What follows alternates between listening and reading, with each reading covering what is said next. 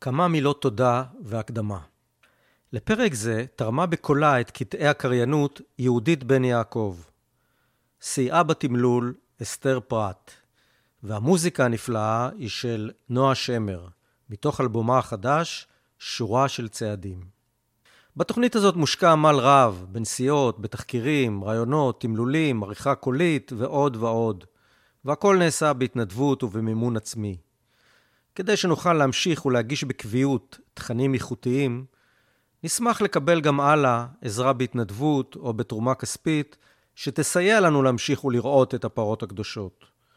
לפרטים לחצו על הלשונית עזרה או תרומה בתפריט הראשי באתר פרות קדושות. ולעניינו של פרק זה. בימים אלה דנה ועדת חקירה של האו"ם לסכסוך הישראלי-פלסטיני באפשרות להכריז בקרוב על ישראל כמדינת אפרטהייד, ולשנות בכך את כל מה שהכרנו על מעמדנו בעולם.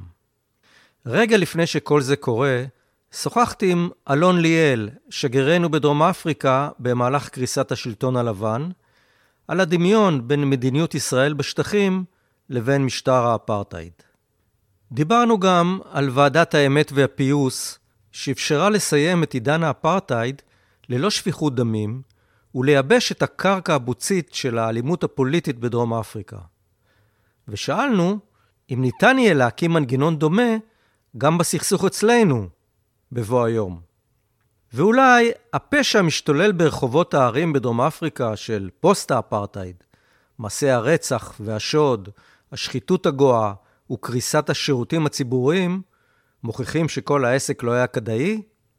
דיברנו על הקשרים הסמויים של ישראל עם משטר האפרטהייד, שהוסתרו גם משגרירנו בדרום אפריקה, ועל הקונסטלציה הפוליטית יוצאת הדופן, שאפשרה לתמרן את כוחות העל ששמרו על הברית הזאת, ולשנות באופן דרמטי את המדיניות. היה זה אז איחוד לרגע, שכבר שכחנו כדוגמתו, בין מנהיגי הימין והשמאל אצלנו בבית, שנועד להציל את ישראל מעצמה. וגם, למה אלון ליאל לא היה יכול לשרת היום במשרד החוץ הישראלי? שיחה עם השגריר שפגש את נלסון מנדלה, המנהיג הבלתי מעורער של מהפכת הקטיפה בדרום אפריקה החדשה, יותר מכל ישראלי אחר, ונותר מאוהב.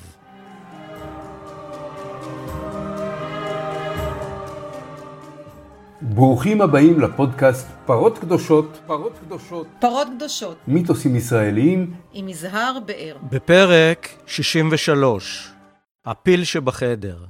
כך הופך האפרטהייד מהקללה של דרום אפריקה לסיוט של ישראל.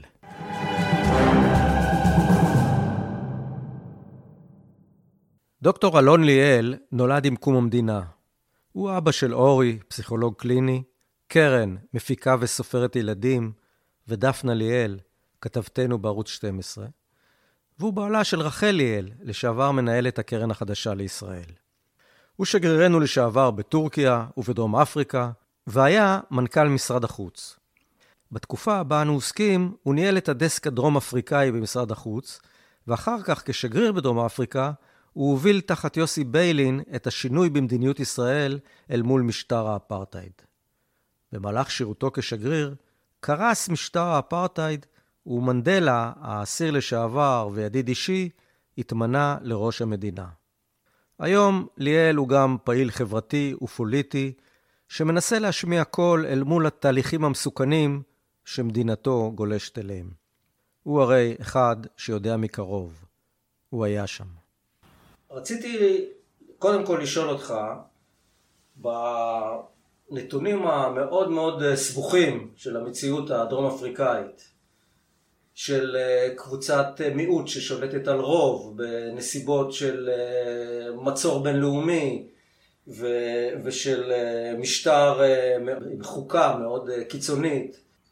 איך עושים את המטמורפוזה הפוליטית והחברתית שנראית משימה בלתי אפשרית בלי שהשמיים יפלו? אכן זה, זה מאוד דרמטי כי כדי לאכוף משטר מהסוג של האפרטהייד אתה צריך אה, שני דברים אה, שיקרו. אחד, אתה צריך לשכנע אנשים הגונים שהולכים בבוקר לכנסייה ורוצים טוב למשפחתם ולעמם, שהשיטה הזאת היא צודקת. זה לא דבר פשוט ללכת על משהו כל כך גזעני וליצור אותו וליצור מוטיבציה אדירה סביבו, זה לא פשוט. הדבר השני, זה אתה צריך ליצור משטר אכיפה על הרוב, שאתה שולט בו טוטאלית, ואתה גורם לו להמשיך לתפקד תחת משטר גזעני כזה, ואיכשהו שהמדינה תמשיך ליהנות מפרי עמלם של, ה, של הרוב, של השחורים, ואתה צריך מערכת כפולה, אחת של אינדוקטרינציה מאוד חזקה ללבנים, כל הזמן לטחון להם ולהכניס להם לתוך ה-DNA שהם צודקים, והשני, אה, לטחון את הציבור השחור עד דק, לרמוס אותו בצורה כזאת שהוא לא יוכל להתנגד.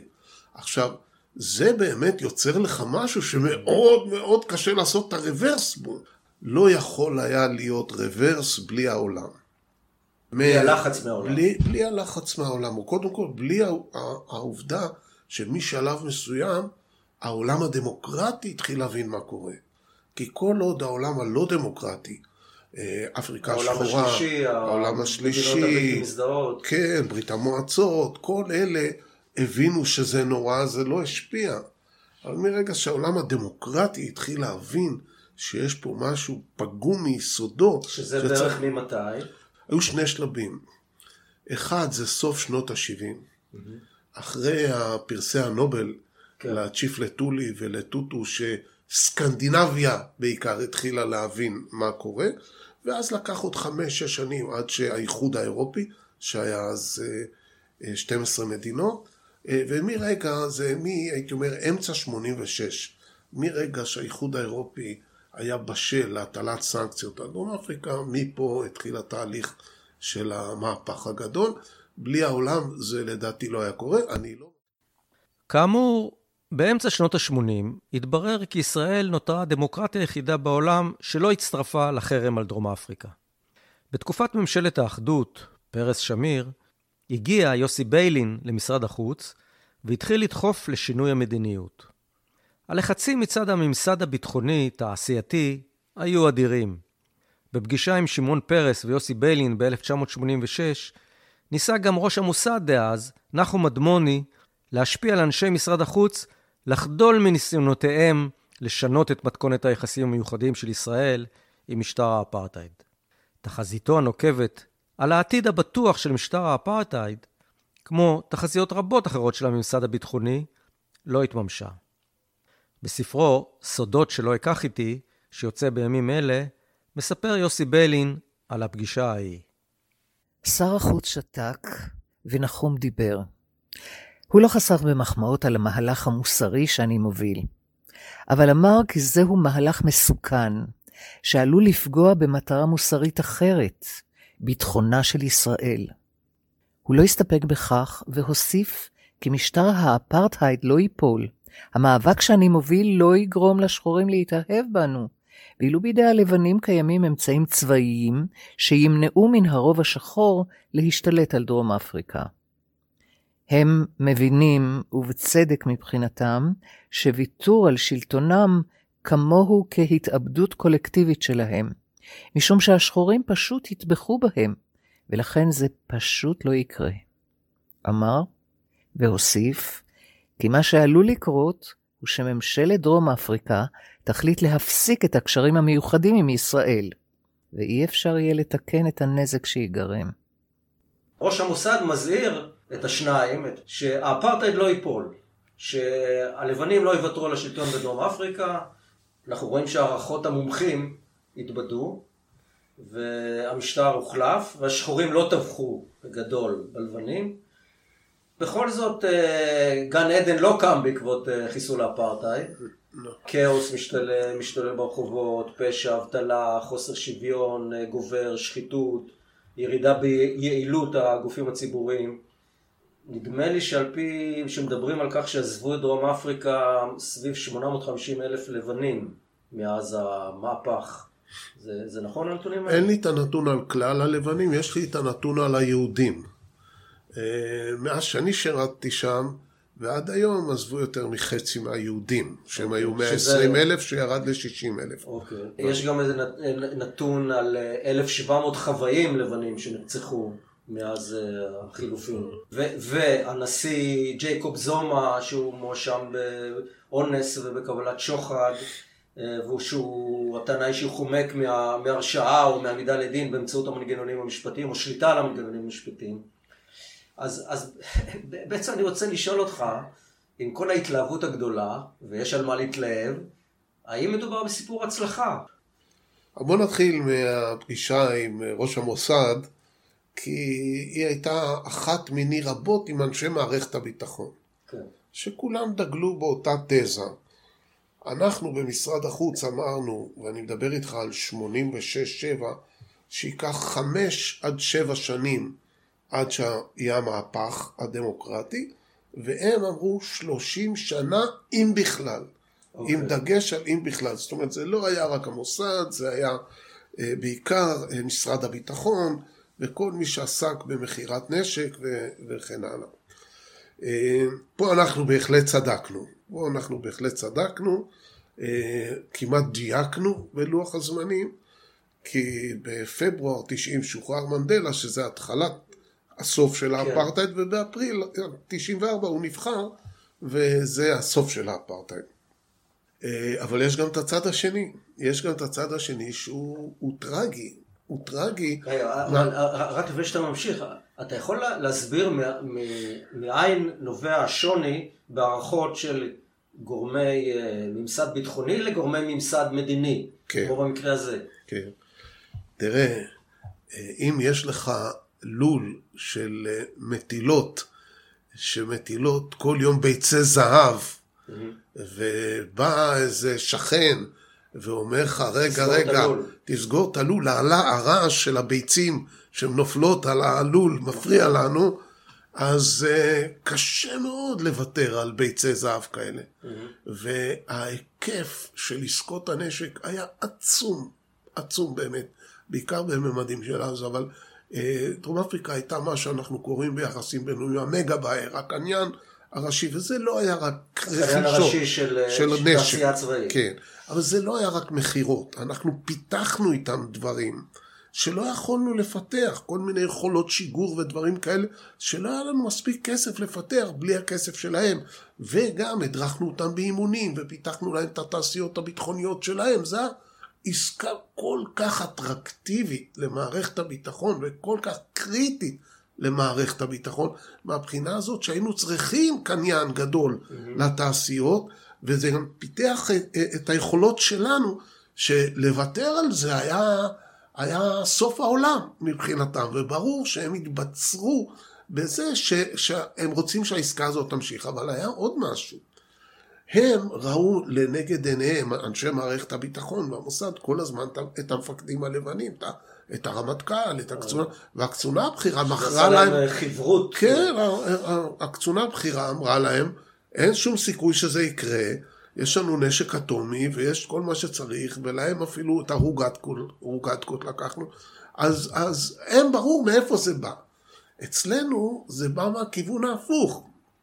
אנחנו פרוסים ב-110 נציגויות, השגרירים שלנו קוראים את העיתונים כל הזמן, ו- ושומעים מה הולך בדרום אפריקה, גם מהצד המוסרי, הגזענות הנוראה, וגם מהצד שמתחילה הביקורת בינלאומית, ו- והנזק שזה גורם לנו מבחינה תדמיתית, או יכול לגרום בעתיד מבחינה תדמיתית. זאת אומרת, זה, זה מקרה קלאסי שמערכת הביטחון יושבת על האינפורמציה שלה, ואנחנו יושבים על האינפורמציה שלנו, ואנחנו מגיעים למסקנות הפוכות. כן. ומפה נוצר ה- הקונפליקט הזה. כן.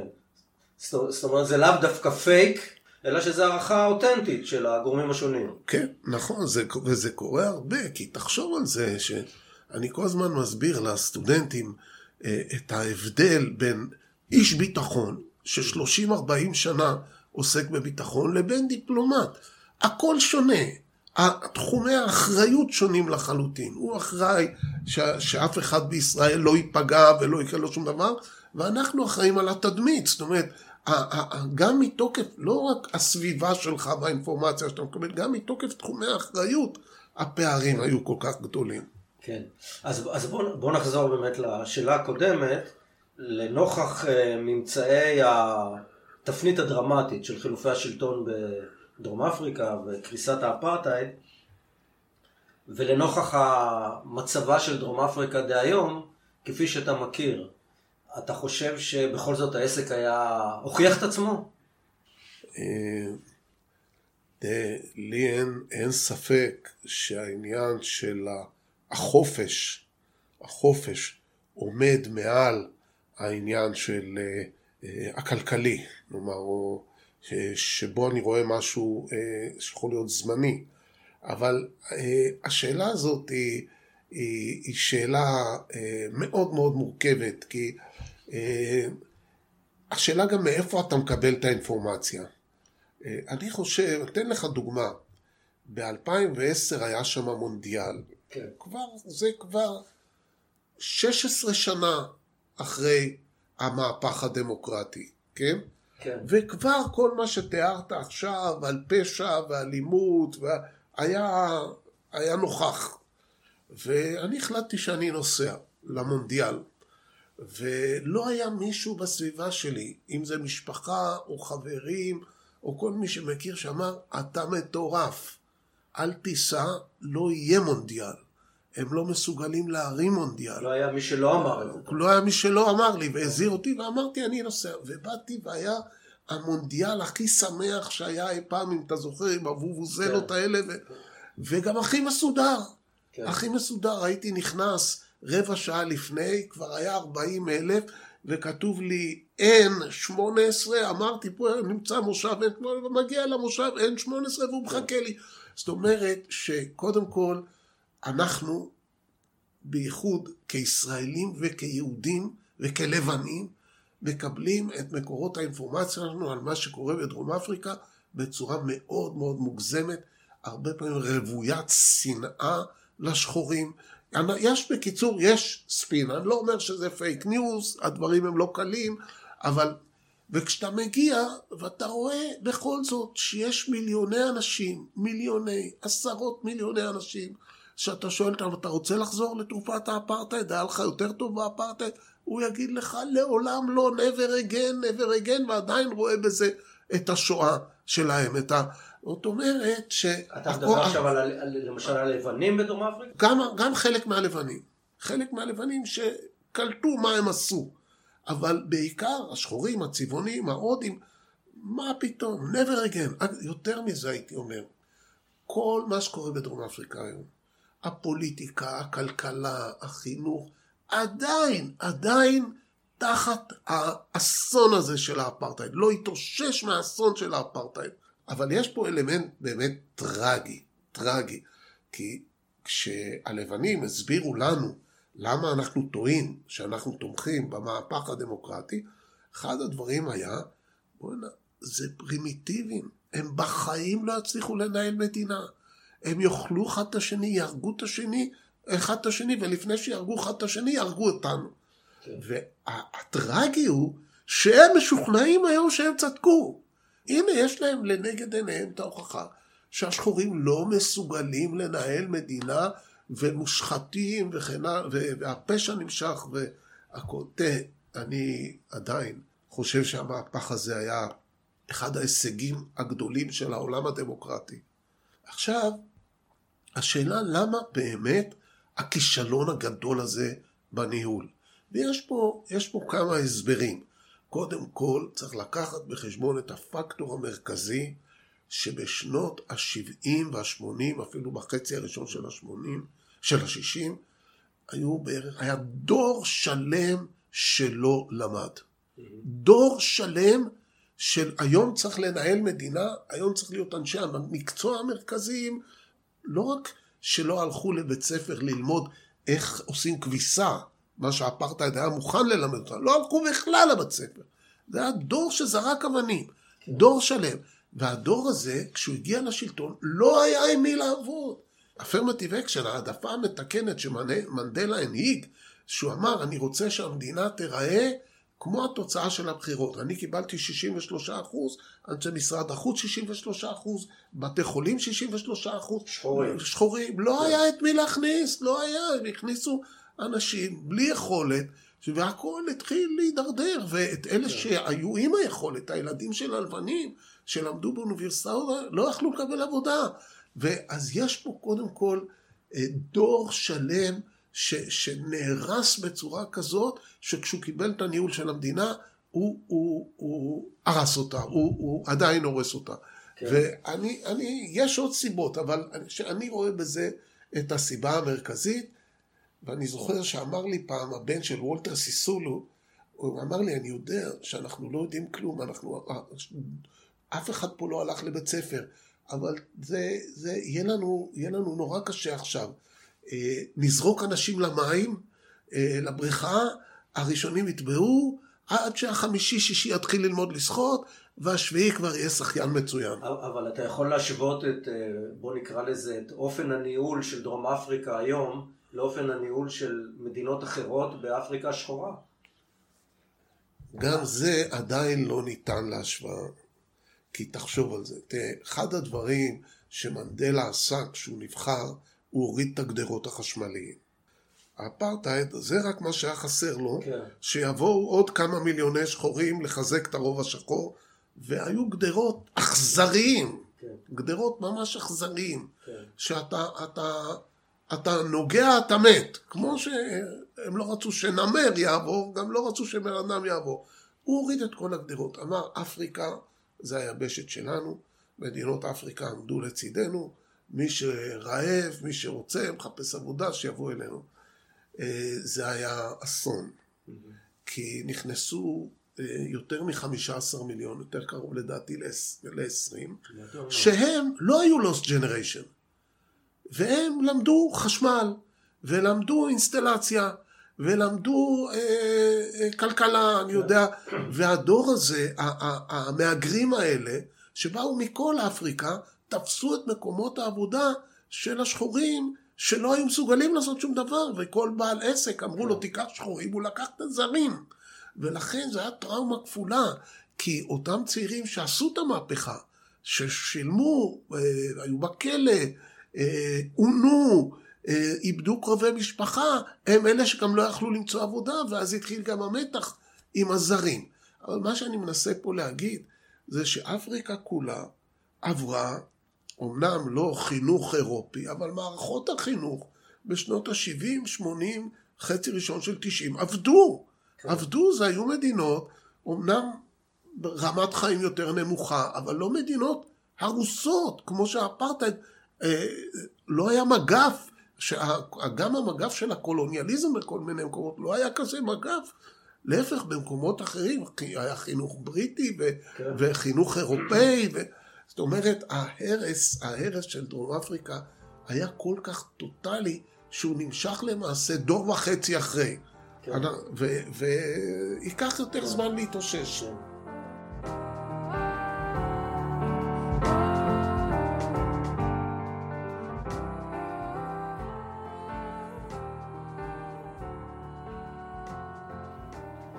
נחזור קצת לאחור, לאמצע שנות ה-80, כשהאפרטהייד עוד בשיאו, והיחסים בין מדינת ישראל הרשמית לבין דרום אפריקה בשיאם, ועסקי הנשק פורחים. ובמשרד החוץ, עם יוסי ביילין ואלון ליאל בדסק הדרום אפריקאי, מתחיל שינוי מגמה. משיתוף פעולה קיצוני למחשבות חדשות. כמובן שדיפלומטים שלנו התחילו לדווח אה, כבר מתחילת אה, שנות ה-80 שיש ביקורת על ישראל, על הקשר עם דרום אפריקה. אה, כפי שאתה זוכר, בעצרת האו"ם של 1977 התקבלה החלטה שהשוותה ציונות, גזענות, אפרטהייד, mm-hmm. והיא כבר הייתה תוצאה של זה שאנחנו כבר אה, מכרנו נשק שם וכן הלאה. ו... כן. זאת אומרת, ידענו במשרד החוץ שזה יכול ליצור צרות, אבל אין פקיד פקיד במשרד החוץ זה בסך הכל פקיד. אין לו, אין לו אה, יכולת לשנות מדיניות, כשמנגד עומד משרד הביטחון ועומדים הפוליטיקאים הבכירים ואומרים, אה, מה שקורה כרגע זה חשוב לנו, ואין לפקיד יכולת לעמוד מול דבר כזה. פקיד אמיץ אולי ידבר, אולי יעשה מהלך, וימצא את עצמו אה, חבול. Mm-hmm. ולכן נקודת המפנה זה הרוטציה. כשפרס וביילין מגיעים למשרד החוץ ושמיר הולך להיות אה, ראש ממשלה, אה, אני הייתי חבר של יוסי ביילין עוד קודם, מהתיכון, ואני זוכר את הפגישות הראשונות אה, איתו, והוא כמובן אמר, אני, מעניין אותי א', ב', ג', ובתוך א', ב', ג', תמיד הוא, הוא שם את העניין הדרום אפריקאי. זאת אומרת שביילין הביא... את זה הוא אמר כשהוא נכנס לתפקיד, או... כן, כן, בפגישות איתנו, כן, בפגישות כן. שהוא התחיל לעשות סינכרוניזציה עם, עם משרד החוץ. הוא אומר, חשוב לי מאוד העניין הדרום אפריקאי. אני, אני קודם כל הייתי עד אז uh, טורקי באוריינטציה שלי, גם שירתתי בטורקיה וגם כן. דוקטורט על טורקיה. כן. אז uh, כמובן שמבחינתי זה כאילו היה חדש, אבל גם מבחינת שאר אנשי המשרד, כן. זה היה נראה מישן אימפוסיבל. אני עבדתי עם uh, יוסי, הייתי בלשכת המנכ"ל, אחר כך הייתי דובר, ויוסי בא אליי ואמר, אני רוצה למנות ראש דסק דרום אפריקה. ואני פניתי לחמישה, שישה שחשבתי שיכולים לעשות את זה הכי טוב במשרד, אף אחד לא רצה. הוא אמר, מה, מה תתעסק בדבר הזה? איך, איך אפשר להתעסק בדבר הזה? קללה. מה? מה? זה קללה, זה לא, אתה לא יכול פה להזיז שום דבר. זה רק מתסכל. באמת, טובי הדיפלומטים שלנו. אה, ואז יוסי אמר, טוב, אתה. והפיל את זה עליי, ולקחתי את זה, בלי לדעת הרבה על דרום אפריקה, אבל אה, הוא כבר אה, הלהיב אותי סביב העניין, ותוך, ולמדתי מהר, ו, ויצאנו לדרך. עכשיו, תראה, יחסי הכוחות בתוך המערכת, בין מה שאנחנו קוראים תל אביב וירושלים, תל אביב מערכת הביטחון, על השב"כ והמוסד, ואז גם המועצה לביטחון לאומי והכל, אה, לעומת משרד החוץ, ירושלים, הם כאלה ש, שאתה יכול בהתחלה רק לדקדק, או להתחיל להציף את הנושא, ובלי גיבוי פוליטי אתה לא יכול לעשות שום דבר. אבל ברגע שהיה גיבוי פוליטי, בעיקר של בני, אני לא חושב שפרס התלהב מזה, אבל נתן לו איזשהו חופש פעולה, ורבין בהתחלה אפילו קרא לבלין פקידונצ'יק, מה הפקידונצ'יק הזה?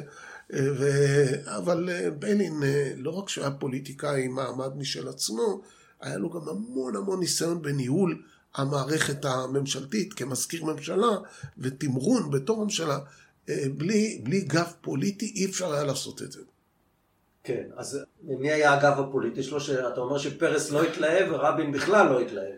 קודם כל, הגב הפוליטי היה ביילין. עכשיו, ביילין, בנקודות שהיו חשובות לו, היה הולך ומשכנע את פרס, ובנקודות שהיו עוד יותר חשובות לו, או קריטיות, היה הולך לטריומווירט, לשלישייה. שלושת ראשי הממשלה לשעבר, רבין, פרס ושמיר.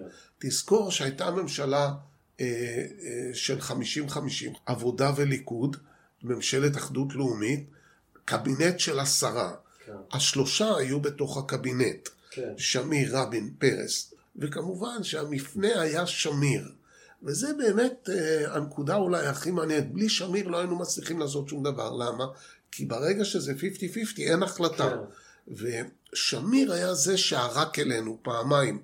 כן. אה, פעם בהחלטה על עצירת עסקות ביטחוניות, ואחר כך בהחלטה כן. על הצעדים, מה שקראנו, הסנקציות. ואני חושב ששמיר במידה רבה עשה את זה כי הוא, הוא בא ממשרד החוץ.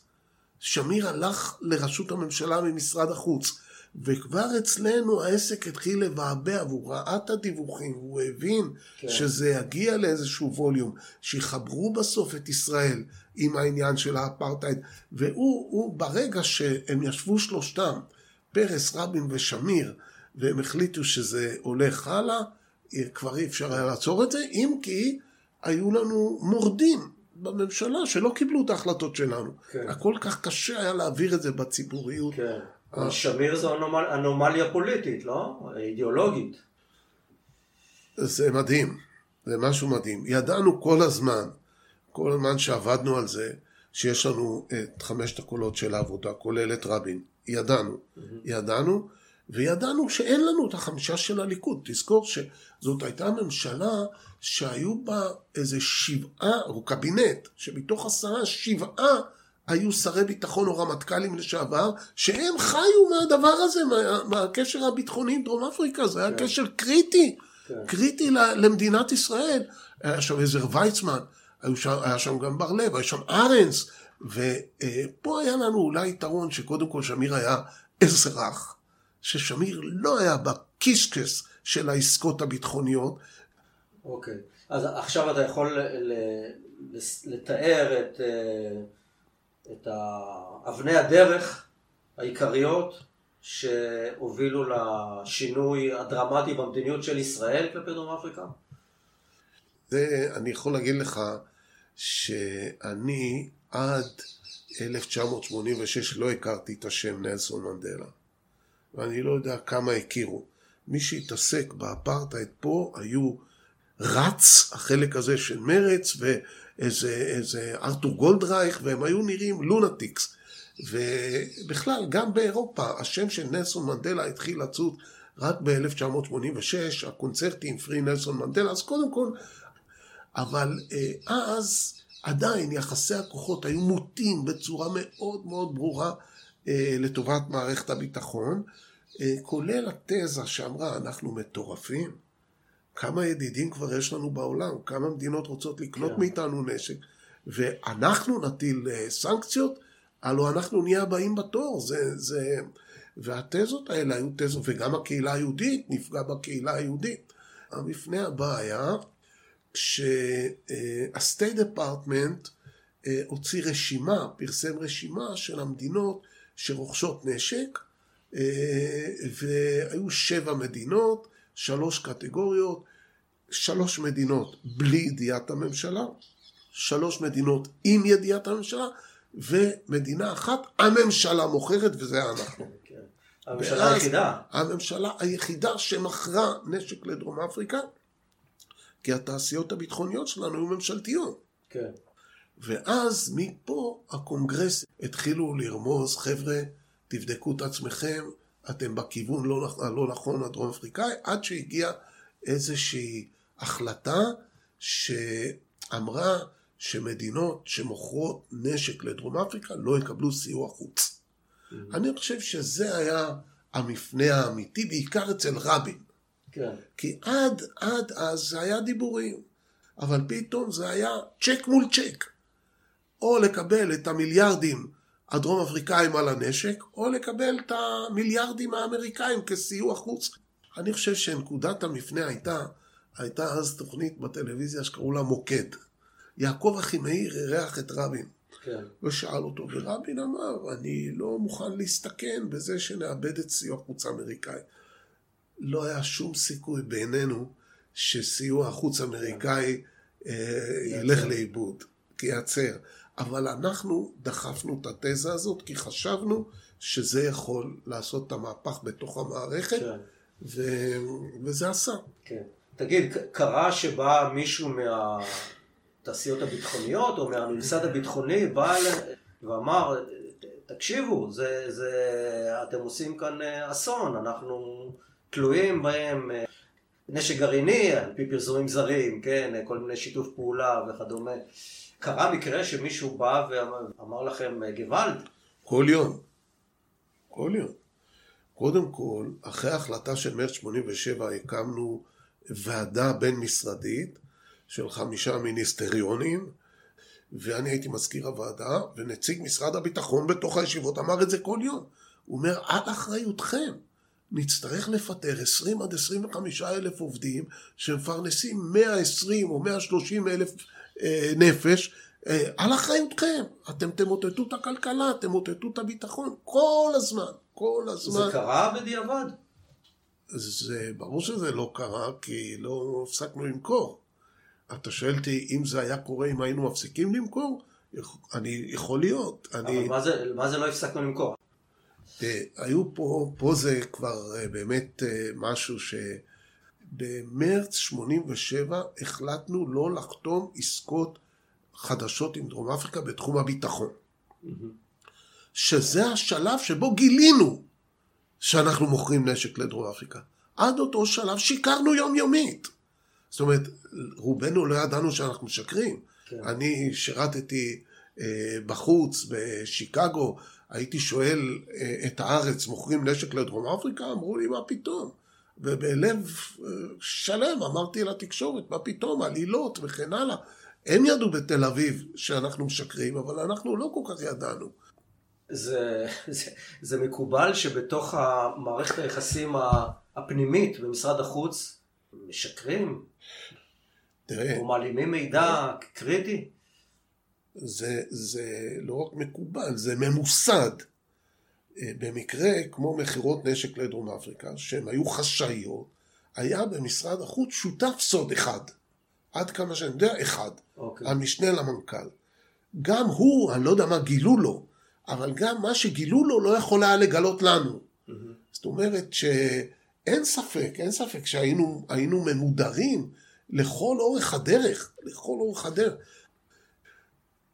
אה, ידענו שיש מכירות, וגם יש בעיתונות העולם, מתפרסמים דברים ויש שמועות, לא קיבלנו דיווחים מסודרים. אבל הרבה יותר מזה, אני, אה, כשמוניתי שגריר, אה, אחרי שרבין נבחר לראשות הממשלה, אני עובר מאטלנטה לדרום אפריקה, אני בא לשגרירות, ואני רואה ש-80% מאנשי השגרירות זה אנשי מערכת ביטחון כן. ותעשיות ביטחוניות. כן. ו- ושרוב השגרירות זה רוב השגרירות. ותחילה... אם, כן. אם אני לא טועה, בספר שלך, צדק שחור, שאגב קראתי אותו בשקיקה, אתה אה. מתאר את השגרירות כמתחם שמחולק לשניים, נכון. ושאין מעברים בין, בין שניהם, בין החלק של משרד הביטחון לחלק של השגרירות. כן. עד ש... כדי כך הייתם אה, נפרדים? כן, כי, כי קודם כל בתוך כשאתה אומר תעשיות ביטחוניות, היום זה עוד יותר בולט, היו כבר אז תעשיות פרטיות. כן. ואנחנו אמרנו, מה זה, תעשייה פרטית תשב בתוך שגרירות, אבל הם אמרו, מה, צריך להגן על האנשים, כן? ואז מה שעשינו, ואחרי התא סינון אנחנו עשינו שתי יציאות. ימינה היו יוצאים לשגרירות האזרחית, ושמאלה לשגרירות הביטחונית, כן. הצבאית. כן. ואני כל התקופה שהייתי שגריר לא דרכתי בחלק הזה של השגרירות.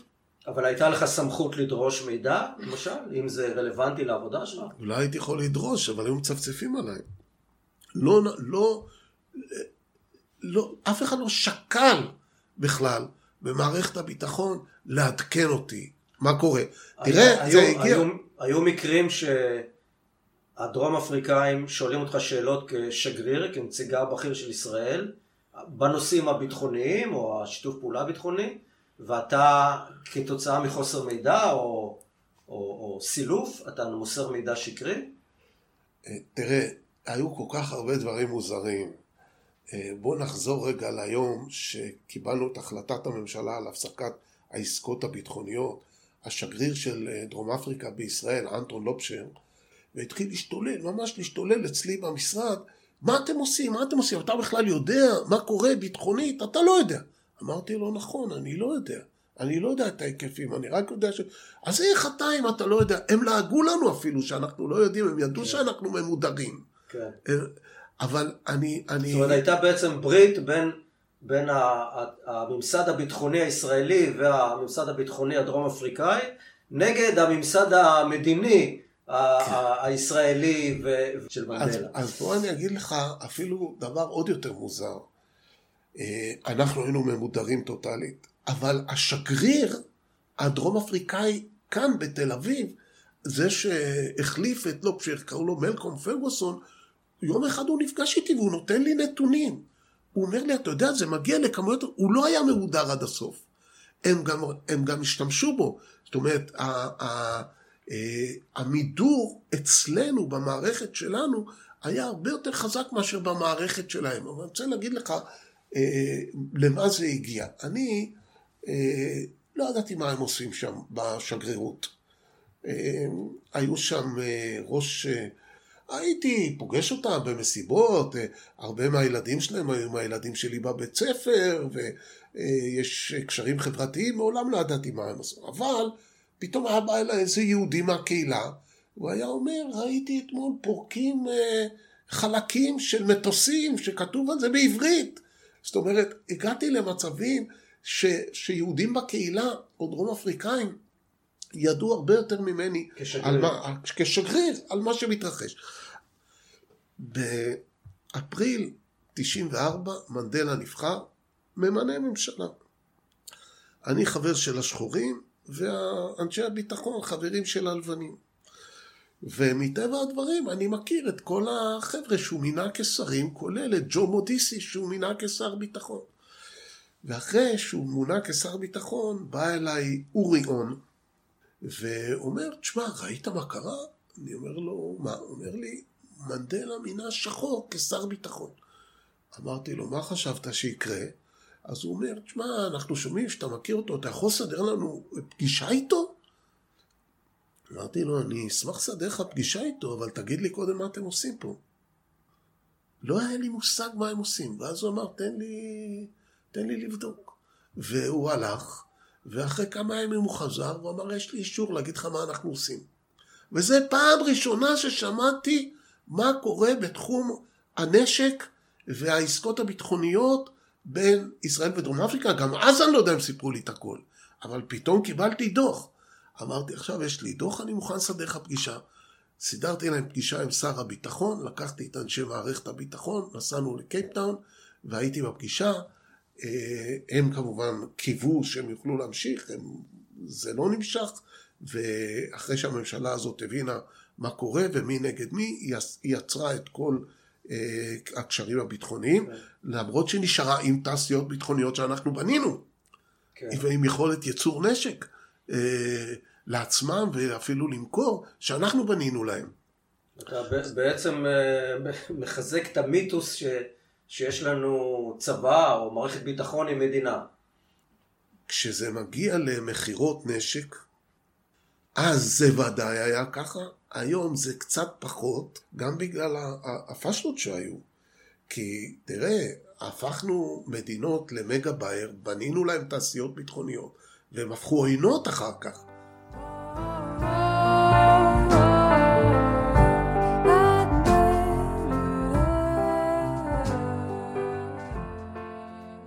אז אם נחזור, נחזור, נחזור קצת אחורה לאבני הדרך שדיברנו עליהן, אז בעצם אה, בעקבות חילופי השלטון ב-92, אתה מתמנה לשגריר בדרום אפריקה, נכון? נכון. אז בוא, בוא תתאר לאיזה סיטואציה פוליטית, פוליטית, דיפלומטית, חברתית, אתה מגיע טוב. בדרום אפריקה. תראה, פה יש ביילין סיבוב שני, כי ב-86, כשיש רוטציה, ביילין מגיע להיות המנכ"ל המדיני. ב-92 ביילין משודרג להיות סגן שר החוץ. וממנים אותי שגריר בדרום אפריקה, אני קונסול כללי באטלנטה. קוראים לי להתייעצות בארץ. אנחנו באים לחדר של ביילין, יש בהתייעצות חמישה-שישה אנשים, דוקטור יהודה פז, שלמה צלניקר, אנשי הסתדרות, אה, שלמה גור, אני וביילין. והתקבלה החלטה אני חושב שזה הרעיון שלי, אבל אומץ שאנחנו גם בתוך השגרירות המדינית מחלקים את השגרירות לשניים. אני כשגריר עובד רק עם השחורים, הסגן שלי, שמואל בן שמואל, עובד רק עם הלבנים. אחד הגישושים הראשונים במסגרת שינוי המגמה כלפי משטר האפרטהייד נעשה מאחורי הקלעים ובשקט באמצעות הבאת משלחות של שחורים מדרום אפריקה להשתלמויות בישראל. מאחורי הפרויקט, שנהגה ומומן על ידי השחקנית ג'יין פונדה ובעלה דאז, תום איידן, עמדו שני פעילים לא מוכרים בציבור הרחב, דוקטור שמשון צלינקר, מרצה במדעי המדינה ופעיל במפלגת העבודה, ודוקטור יהודה פז, מנהל מכון בהסתדרות, שקיבלו גיבוי מביילין. בספרו "צדק שחור" מספר ליאל על השיטה. קשה שלא להעלות את ההשערה כי הצלחת הצוות צלינקר-פז הייתה הדגם שעליו בנה ביילין את הצוות הירשפלד פונדק, כעבור כמה שנים במשא ומתן באוסלו. צלינקר, פרופסור מבורדק, בוהמיאן, כריזמטי, המתחבב עליך במהירות, ונעלם אל תוך הלילה, כשהוא משאיר טעם של עוד. יהודה פז, קיבוצניק, סוס עבודה, מיושב בדעתו, נגיש וקואופרטיבי. האחד חולם ומלהיב, והשני נטוע היטב בקרקע. בשלב הזה האפרטהייד מלא. בשלב הזה האפרטהייד אה, שולט, כן? מנדלה אומנם בחוץ, אבל האפרטהייד שולט מלא מלא. כן. מלא, אין עוד אה, נציגים של אה, ה-ANC בשלטון, שום דבר קרוב כן. לזה. ו, ו, אבל היינו צריכים לעשות משהו קיצוני כדי להבהיר להם שמרגע שאני נוחת בדרום אפריקה, השחור מעל הלבן, הפוך ממה שהיה עד היום. שאנחנו משחקים את המשחק שהלבן מעל השחור, על כל מה שמשתמע. ואמרנו, לא, השגריר מעכשיו עובד עם השחורים. עכשיו, הייתה פה, היה פה אה, ריסק, כי לא ידעתי אם הם יעבדו איתי. השחורים. כן, אני, אני ידעתי שהם כועסים עלינו מאוד מאוד, ומאיפה, מה פתאום, אולי לא יהיה לי עבודה, ורק הסגן שלי יעבוד, ימשיך לעבוד עם הלבנים, ולי לא יהיה מה לעשות. אבל רצה הגורל, זה היה אחרת, ופגשתי את מנדלה בשבוע שנחתתי, באמצעות איזושהי רופאה יהודייה, שפגשתי אותה ביום השני שהייתי שם, וידעתי שהיא חברה שלו. וזה הלך uh, מהר מאוד, ומרגע שמנדלה פתח את הדלת, הכל נפתח בפניי, וככה עבדנו, אני עבדתי עם השחורים. זה היה קשה, זה היה כן. מאוד מאוד קשה, כי uh, הלבנים נפגעו. אגב, גם בוטולזי מאוד נפגע, ראש שבט הזולו. כן, השבט השני. כן, כי הוא שיתף פעולה עם הלבנים, והחלטנו גם אותו אה, לשנמך ב- בצורה אה, מסוימת. אה, היה להם קשה מאוד, היה להם קשה מאוד. אה, דה קלרק אה, היה אוהד ישראל, גם הוא נפטר אה, לא מזמן. היה אוהד ישראל בצורה שלא תיאמן, שלא תיאמן. הוא נשאר אוהד ישראל גם אחרי קריסת האפרטהייד?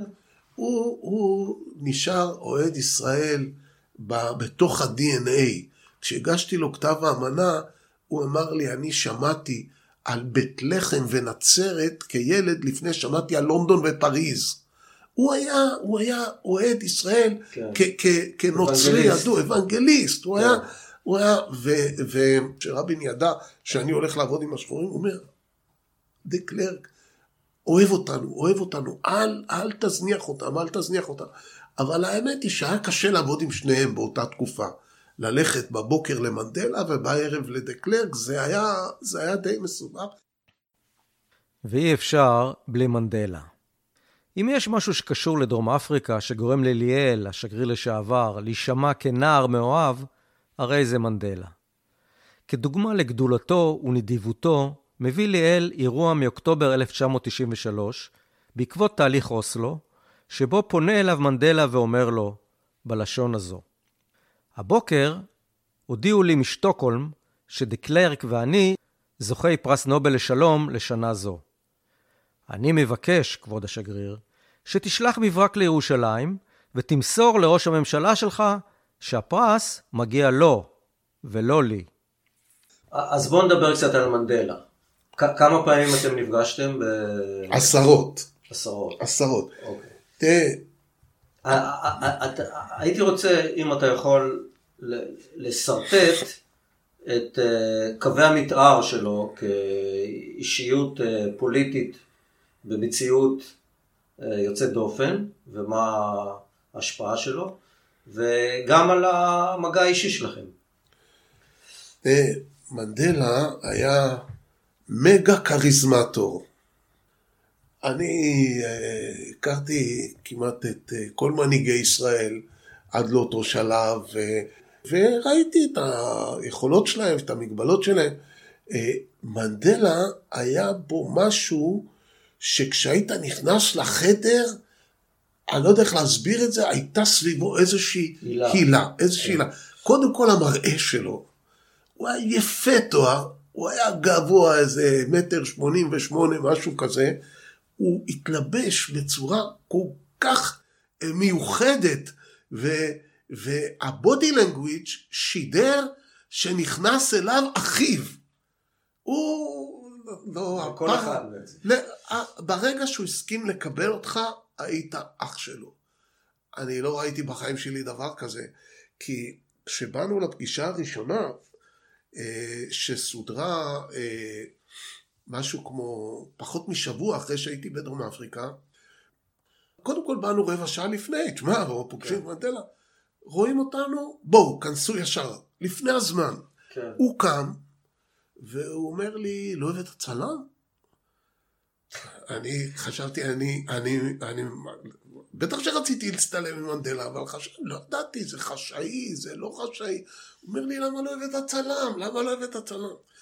ו, ומיד, מיד הוא נותן לך הרגשה, למרות שחלק מהדברים שהוא משמיע הם קשים, הם קשים והם נוקבים, כן. אבל הוא מתייחס אליך בגובה העיניים, הוא משדר המון המון חום אנושי. תראה, פה לאט לאט למדתי שזה אולי הדבר הכי חזק שהיה אצל מנדלה. החום האנושי הזה, היכולת למגע אנושי שאתה מתאהב בו. לשגריר קשה להתאהב באיזה פוליטיקאי אחר, אבל העם שלו, האנשים שלו, הוא, הוא, תראה, למשל, מרגע שנפגשנו פעם ראשונה, הוא שאל אותי איך קוראים לילדים שלך. אמרתי לו, ואז עשרות פגישות. אין פגישה, אין פגישה שהוא לא מתחיל עם הילדים. מה שלום דפנה? הוא שואל, לא רק זה, אני יכול להראות לך פה. הוא זכר את השמות של הילדים שלו? תשמע, היה לנו, היה פעם אחת הייתה לי אה, ארוחת ערב איתו, לפני הקהילה, והיו שלושה, ארבעה נואמים. הוא כמובן, אני כשגריר, ראש ה Board of Deputies וריצ'רד גולדסטון, אם אתה זוכר את ריצ'רד. אני, היה לי נאום כתוב, כתוב כזה, שלא הקראתי, אבל אני מסתכל ב note שלי, הוא, אחרי הנאום, הוא אומר, תשמע, אני כל כך אוהב את הנאום הזה, אתה יכול לתת לי את ה notes? אתה, אתה משתגע מדבר כזה, והוא לוקח לי את ה notes, את, ה, את, ה, כן, את ההערות שהכנתי, את ההערות שהכנתי. ואז אמרתי לו, תשמע, יש פה הזמנה לאירוע, אתה מוכן uh, לכתוב לי? אז הוא כתב את השמות של הילדים, רק הוא, הוא טעה בשם אחד, הוא כתב to אורי, קרן and ליאל, לדפנה הוא קרא ליאל, mm. הוא כתב לילדים על ההזמנה, זה, אתה, אתה, אתה, נמס, אתה נמס, okay. אתה אוקיי. נמס, תשמע, עבדתי, אתה יודע, עם, אה, עם. הרבה אה, מנהיגים ישראלים, ותמיד חילקנו ל-IQ ו-EQ. וה-IQ, כולם יודעים מה זה ה-EQ, ה-emotional quality. היה לו emotional quality אדיר, אדיר. זה לא, זה, הוא, הוא פשוט אהב אנשים, אהב את הקשר איתם, וידע לתת לך את, את, את התחושה הזאת, שברגע שאתה על ידו, אין בן אדם יותר חשוב ממך בעולם. ואיתי היה לו את כל הסיבות לשנוא אותי, כי הלו כן. ידענו, הוא ידע בדיוק מה עשינו עם כן. דרום אפריקה עשרים שנה. אז זה, אז זה ברמה האישית, אבל ברמה הציבורית, הכללית, איך, איך הוא רכש את לב העם? למה הוא נערץ כל כך? תשמע, כל מה שאני מספר לך פה ברמה האישית עבד גם ברמה הלאומית. תראה, כשהוא התחיל את הקריירה, הוא התחיל עם מינוס ענק. ענק. הוא היה בן של צ'יף של שבט בטרנסקאי, שהצ'יפים האלה חיו מהאפרטהייד. הם קיבלו מהם הקצוות למים ובקר והכול. ואבא שלו היה מהצ'יפים שעבד עם האפרטהייד. כשהוא הגיע לעיר, ליוהנסבורג, הוא היה חשוד, כי הוא היה, הוא בא ממשפחה של משת"פים, ממשפחה ש, שנהנתה מה, מהקצוות של האפרטהייד, ושם כן. כבר היו עורכי דין, כן. אה, וולטר סיסולו ואוליבר טמבו, שלמדו אה, באירופה, ו, וידעו מה זה האפרטהייד, אה, מה האפרטהייד עושה לכלל האוכלוסייה, והוא בא חדש לעיר, הוא היה חשוד, כן. ותוך שנה, שנתיים, עם, ה, עם היכולת המופלאה שלו, הוא נהיה ראש ה-ANC League, ראש המשמרת הצעירה של ה-ANC, גם הלך ללמוד, למד משפטים, וב-56 הוא כבר המנהיג.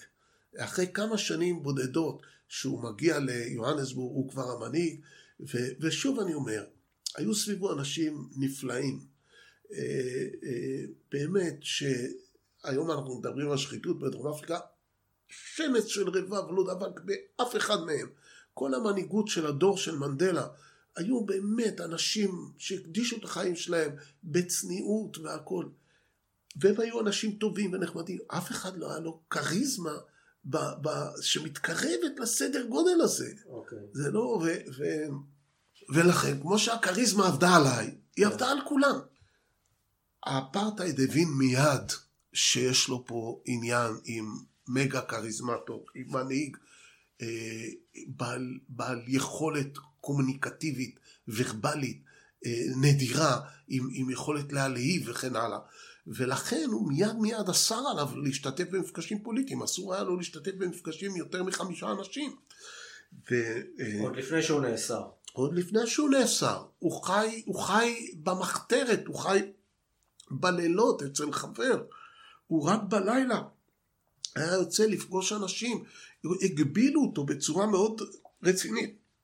אבל בכל זאת, עד 61, עד שהוא מקבל את ההחלטה לעבור למאבק אלים, הוא כבר, הוא כבר המנהיג, המנהיג, למרות כן. שכבר בחמש שנים מ-56 מהמשפטי הבגידה עד 61, לא, הם לא יכולים לראות אותו דרך העיתונות, הם לא יכולים לראות אותו כמעט בתקשורת.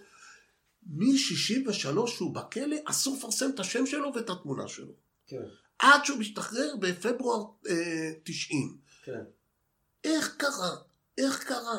שכל האומה מאוהבת במישהו שלא ראו תמונה שלו, לא ראו את השם שלו. אז לא מה ראו... זה מפה לאוזן? זה מפה לאוזן.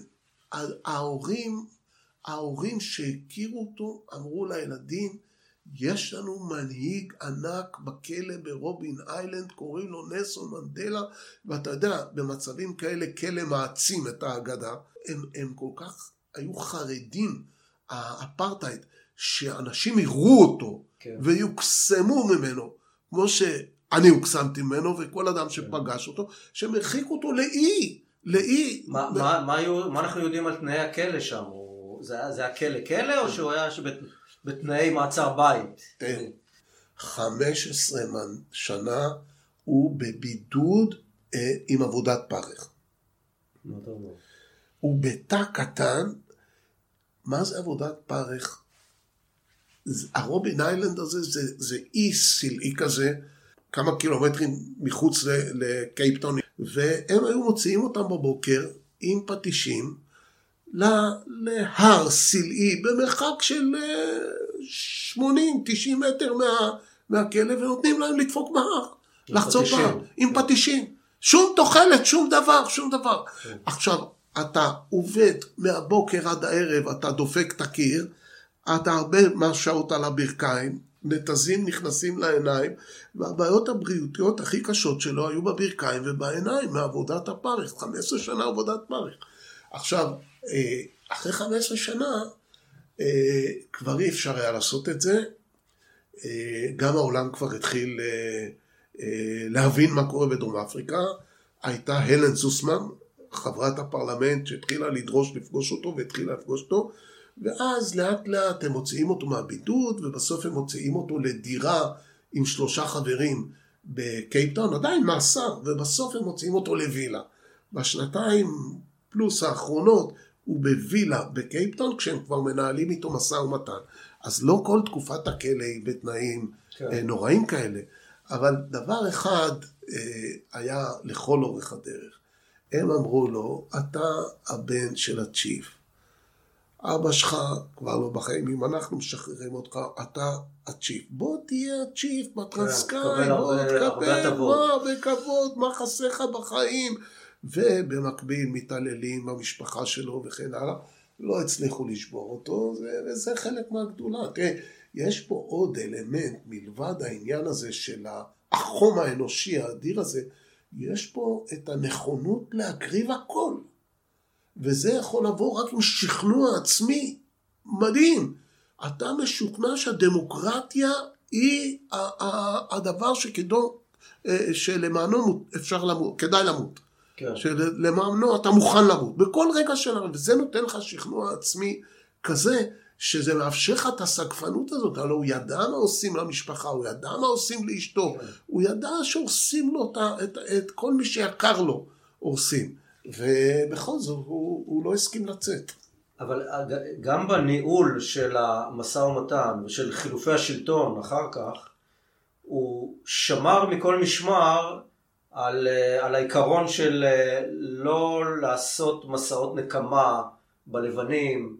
הוא מנע, הוא מנע את, ה, את מה שהלבנים דיברו על טבח במקרה אה, כזה. אפשר היה לדמיין תוצאות אחרות עם אישיות אחרת? בוודאי, בוודאי. הלו בשנות החמישים אה, היו שני זרמים בציבור השחור.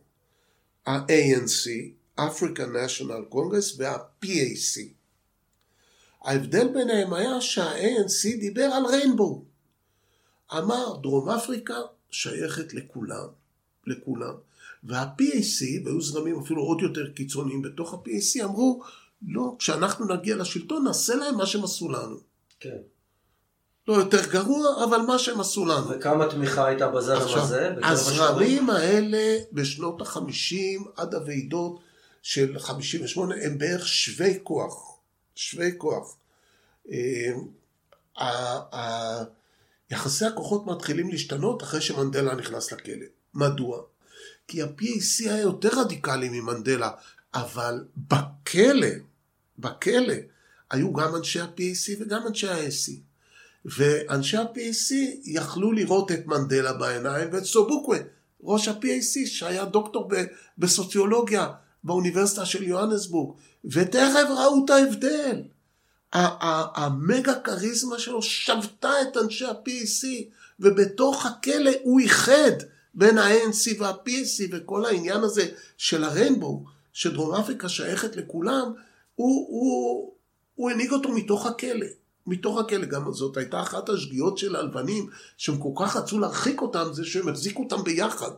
ואז שמה, עם העוצמה המנהיגותית המופלאה הזאת, הוא איחד את כל הצמרת של, ה, של הציבור השחור. ואנשים שנכנסו PAC לכלא יצאו ANC מהכלא, או הפכו ANC. אגב, היה לו פה עוד דבר מדהים, מדהים. היחסים עם הסוהרים.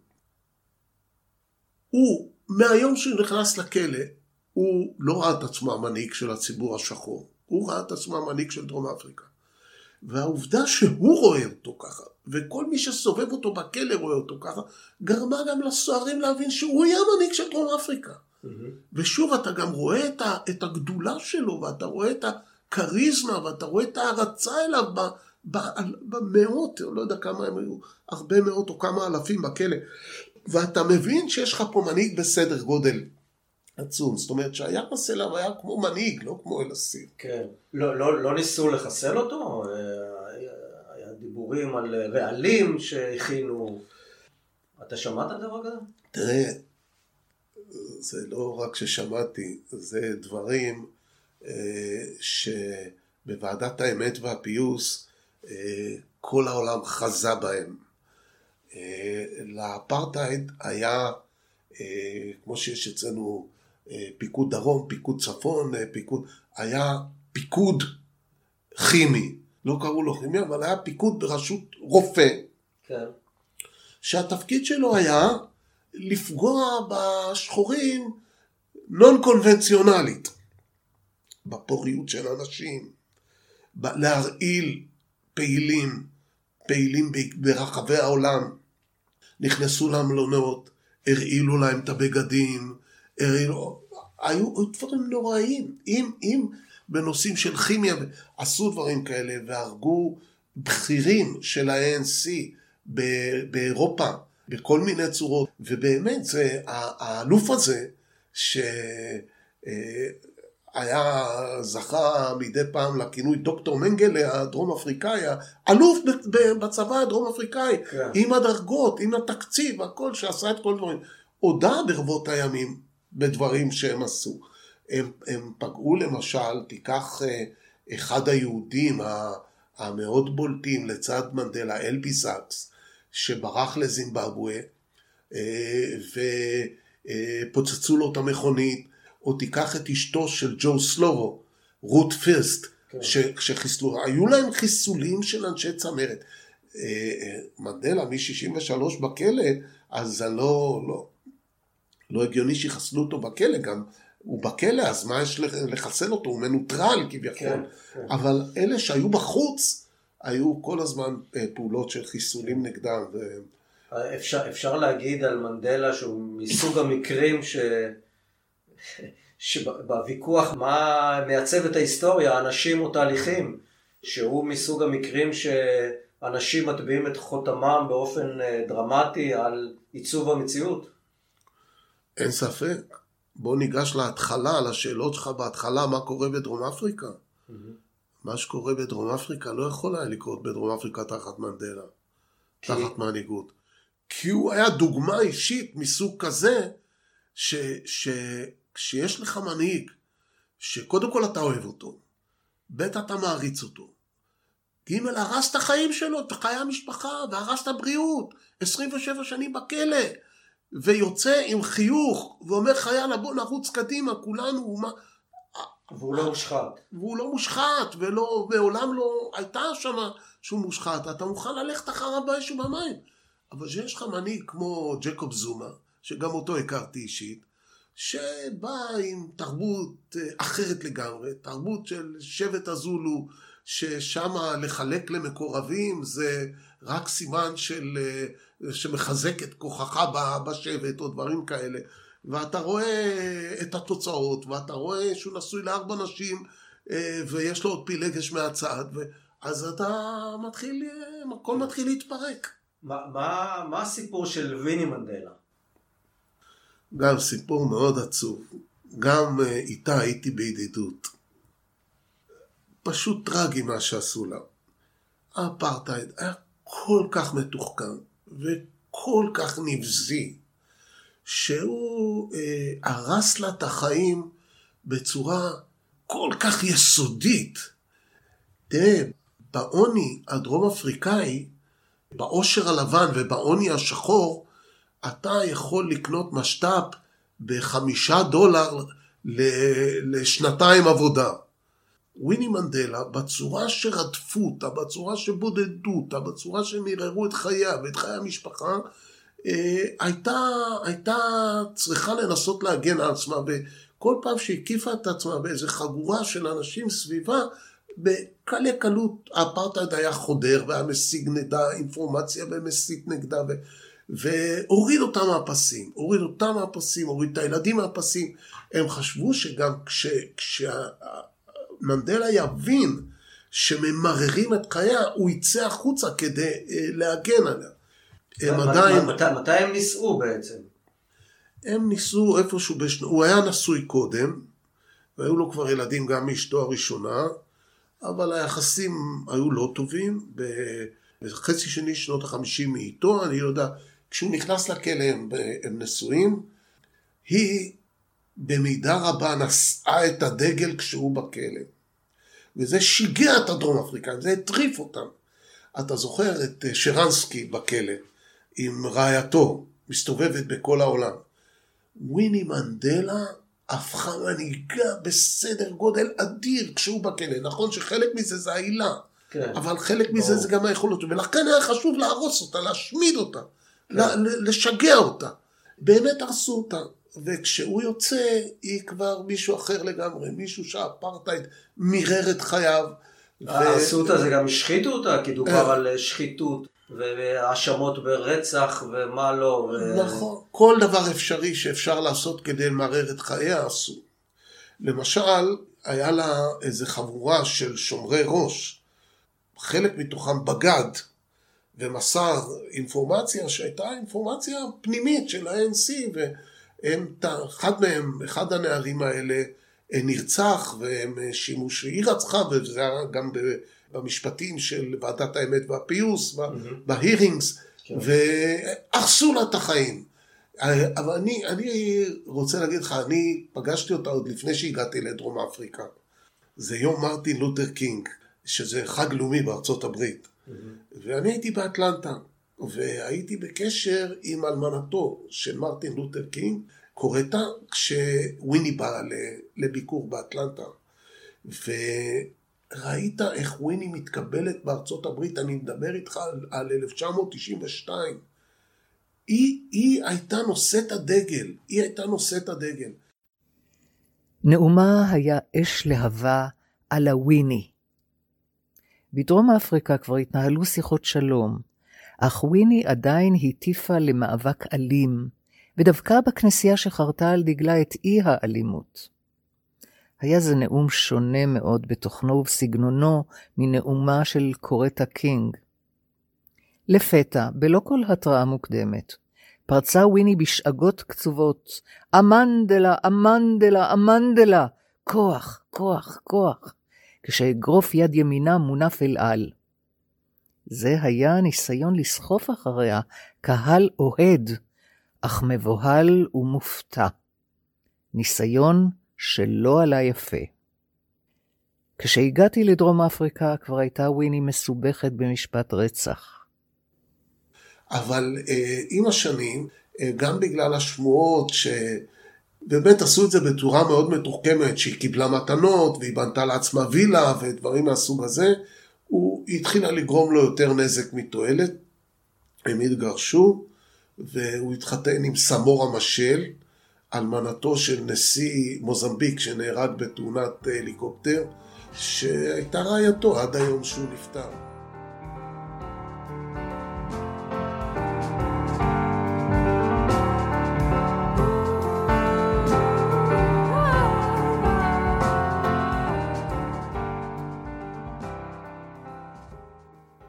נדבר קצת על אה, ועדת האמת והפיוס, שהיא מעניינת אה, לא רק אה, כשלעצמה, לעסוק בדבר מדהים כזה, כמו איך, איך מתמודדים עם עבר כבד כל כך, אבל היא גם מעניינת בהקשר הישראלי-פלסטיני. אם בכלל אתה חושב שדבר כזה יכול להתקיים בסכסוך שלנו. שוב, ועדת האמת והפיוס זה מנדלה. כן. זה מנדלה. שאחד הדברים המדהימים שלה נראה, נראה לי זה ההנחיה שלא מרשיעים אלא רק מזכים. זה מנדלה. כן. זה מנדלה. הוא, הוא עיצב בעצם את הוועדה הזאת. הוא, הוא עיצב אותה מההתחלה ועד הסוף. אני זוכר שכשהוא אה, עלה לשלטון, אחד הדברים שהוא הקים, הוא הקים צוות. כן. שייסע בעולם ויראה איפה הייתה ועדת האמת והפיוס הכי מוצלחת בעולם. היו כבר כמה אז. והוא הגיע למסקנה שהצ'יליאנית הייתה הכי מוצלחת, והוא העתיק ממנה הרבה דברים. הצ'יליאנית שטיפלה בימים של פינושה? כן, בהיעלמויות של פינושה, פינושה. כן. והוא אה, מיד הבין שהוא צריך לתחום בזמן, והמפתח הוא, תן לי אינפורמציה ואם תיתן לי את כל האינפורמציה, והיית חלק מהכוחות הלוחמים, אתה... אתה... לא תורשע. לא תורשע. עכשיו, הוא הגדיר כוחות לוחמים, הכל זה כוחות לוחמים, חוץ מהמפקד העליון. כל מי שהיה מגויס לצבא, למשטרה, ל-ANC, ל-MK, לזרוע הצבאית של ה-MK, הכל הלא, מה זה, זה לא אנשים, אה, זה לא היו חוליגנים שיצאו לשדוד בנקים. זה היו אנשים שעשו פעולות במסגרת אתה... המאבק בין השחורים והלבנים. אבל אתה מתאר את הרופא הכימאי, הגנרל, ש... שייצר רעלים ו... ו... ו... ושלח אנשים להרוג, להרוג אה, מתנגדים פוליטיים. אז הוא, הוא אה, זכאי? על פי... זה מנדלה, זה מנדלה. האיש הזה אגב נשפט? נשפט אף אחד. אבל לא הורשע. מ-21 אלף איש שהופיעו בפני הוועדה, לא הורשע ולא הלך לכלא. גם הוא, לפי התזה של מנדלה, הוא היה אלוף, אבל היה רב אלוף, והיה ראש ממשלה, והיה שר ביטחון, שנתנו לו את ההוראות האלה, ונתנו לו את התקציב. הוא היה חלק מהכוחות הלוחמים. חייל. תראה, הוא היה חייל, כן. ואחרון החיילים, והוא היה לו יותר ידע.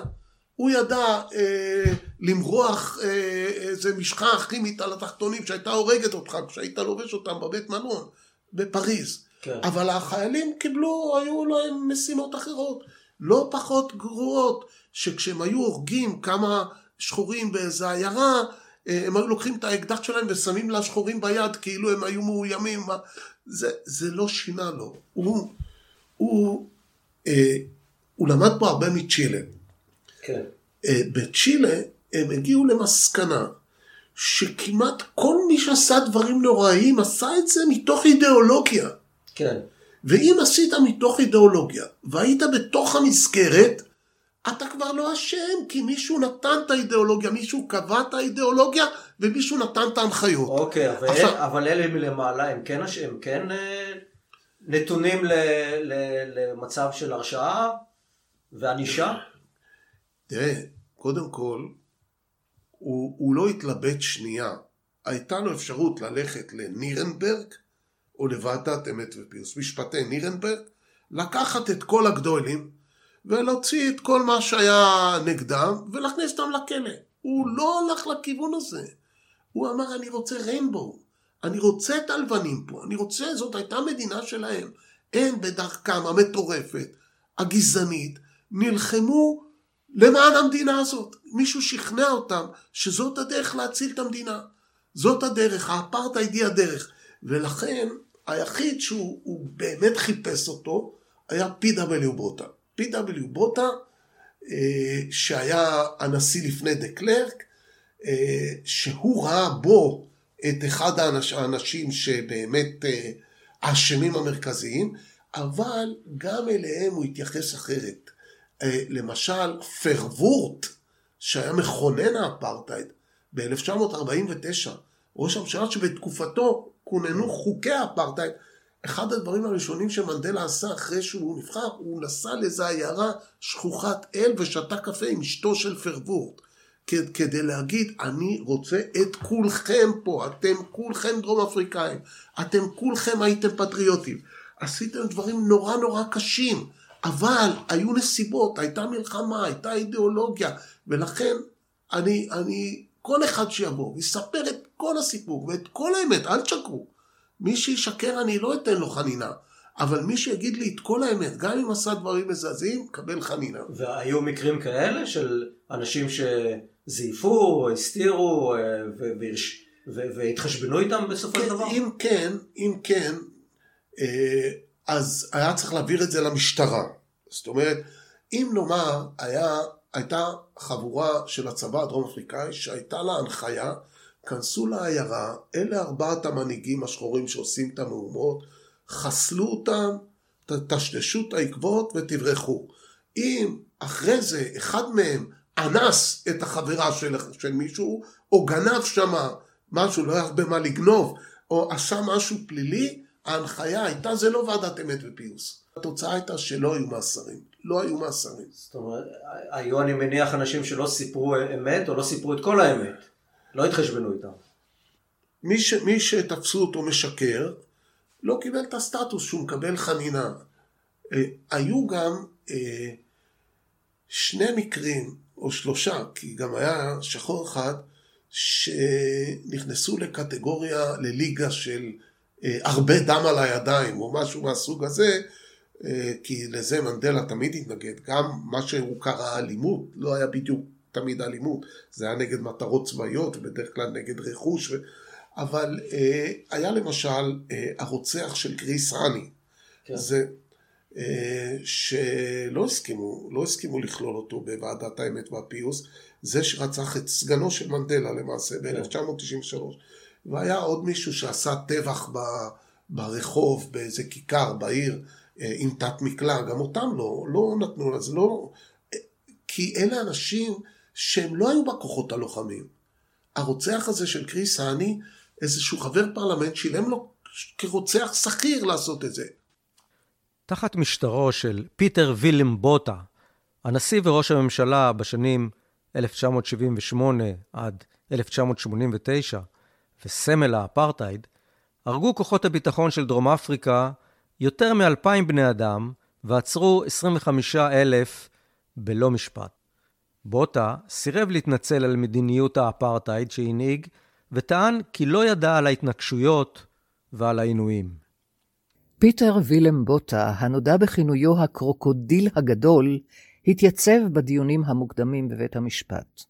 סירב לקבל פטור בוועדת האמת והפיוס בשל נימוקים רפואיים, ודרש את הפטור מנימוקים פוליטיים, כשהוא מדגיש את גאוותו על מסע הצלב נגד הקומוניזם שניהל בשנות שלטונו. כך הצטייר האפרטהייד בעיני בוטה. הבירור עם בוטה האימתני הסתיים בקול ענות חלושה.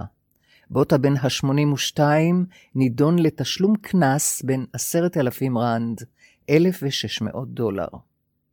בוטה סירב להתנצל על פעולות ממשלת האפרטהייד, וגם טען שאף אפריקני אינו צריך להתנצל בפני איש על חטאיו. אם מישהו חטא, הוא צריך להתנצל בפני אלוהים. אם הבנתי נכון, בסקרים שעשו בתום עבודות הוועדה, לא, לא, לא הייתה תמיכה גדולה ברעיון ש, שזה היה מוצלח. אני מדבר בקרב, דווקא בקרב השחורים בדרום אפריקה. לא, קודם כל, מי שמאוד מאוד לא אהבו בסופו של דבר את הוועדה, זה היו דווקא הלבנים. בעיקר דה קלרק. אה, הלו, מה הייתה הוועדה?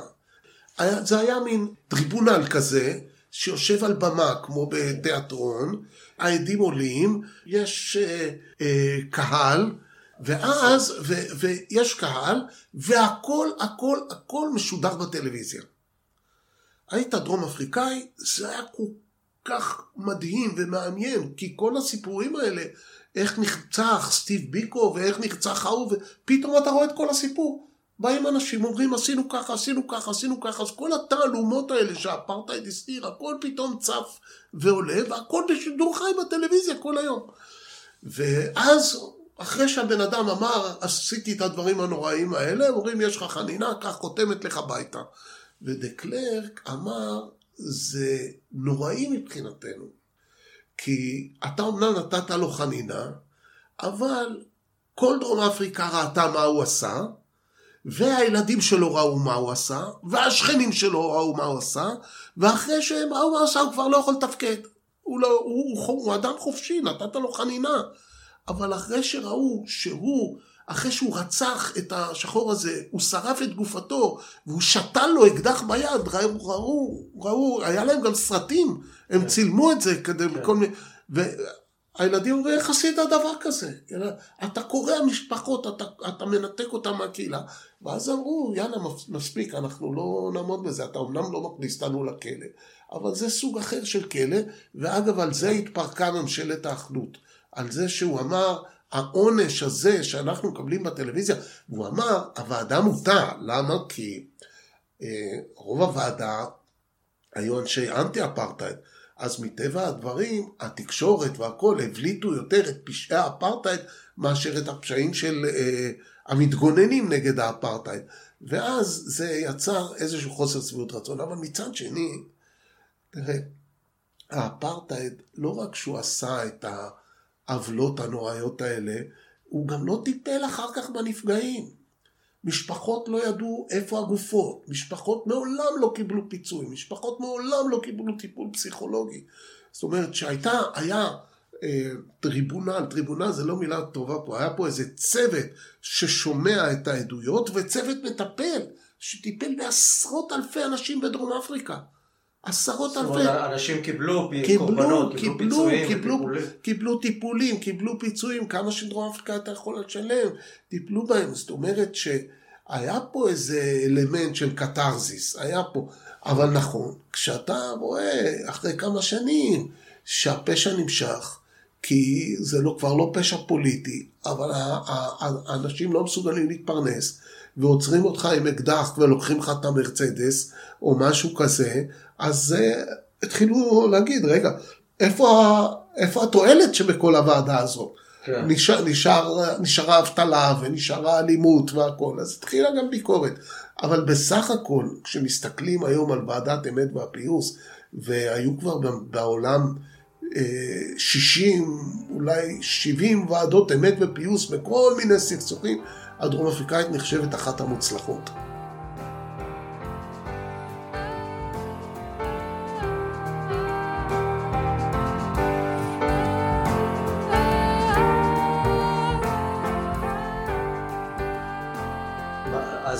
נחזור לשאלה, האם יש איזה סצנריו שאתה רואה שאלמנט כזה יכול להתקיים בסכסוך הישראלי-פלסטיני באיזשהו שלב?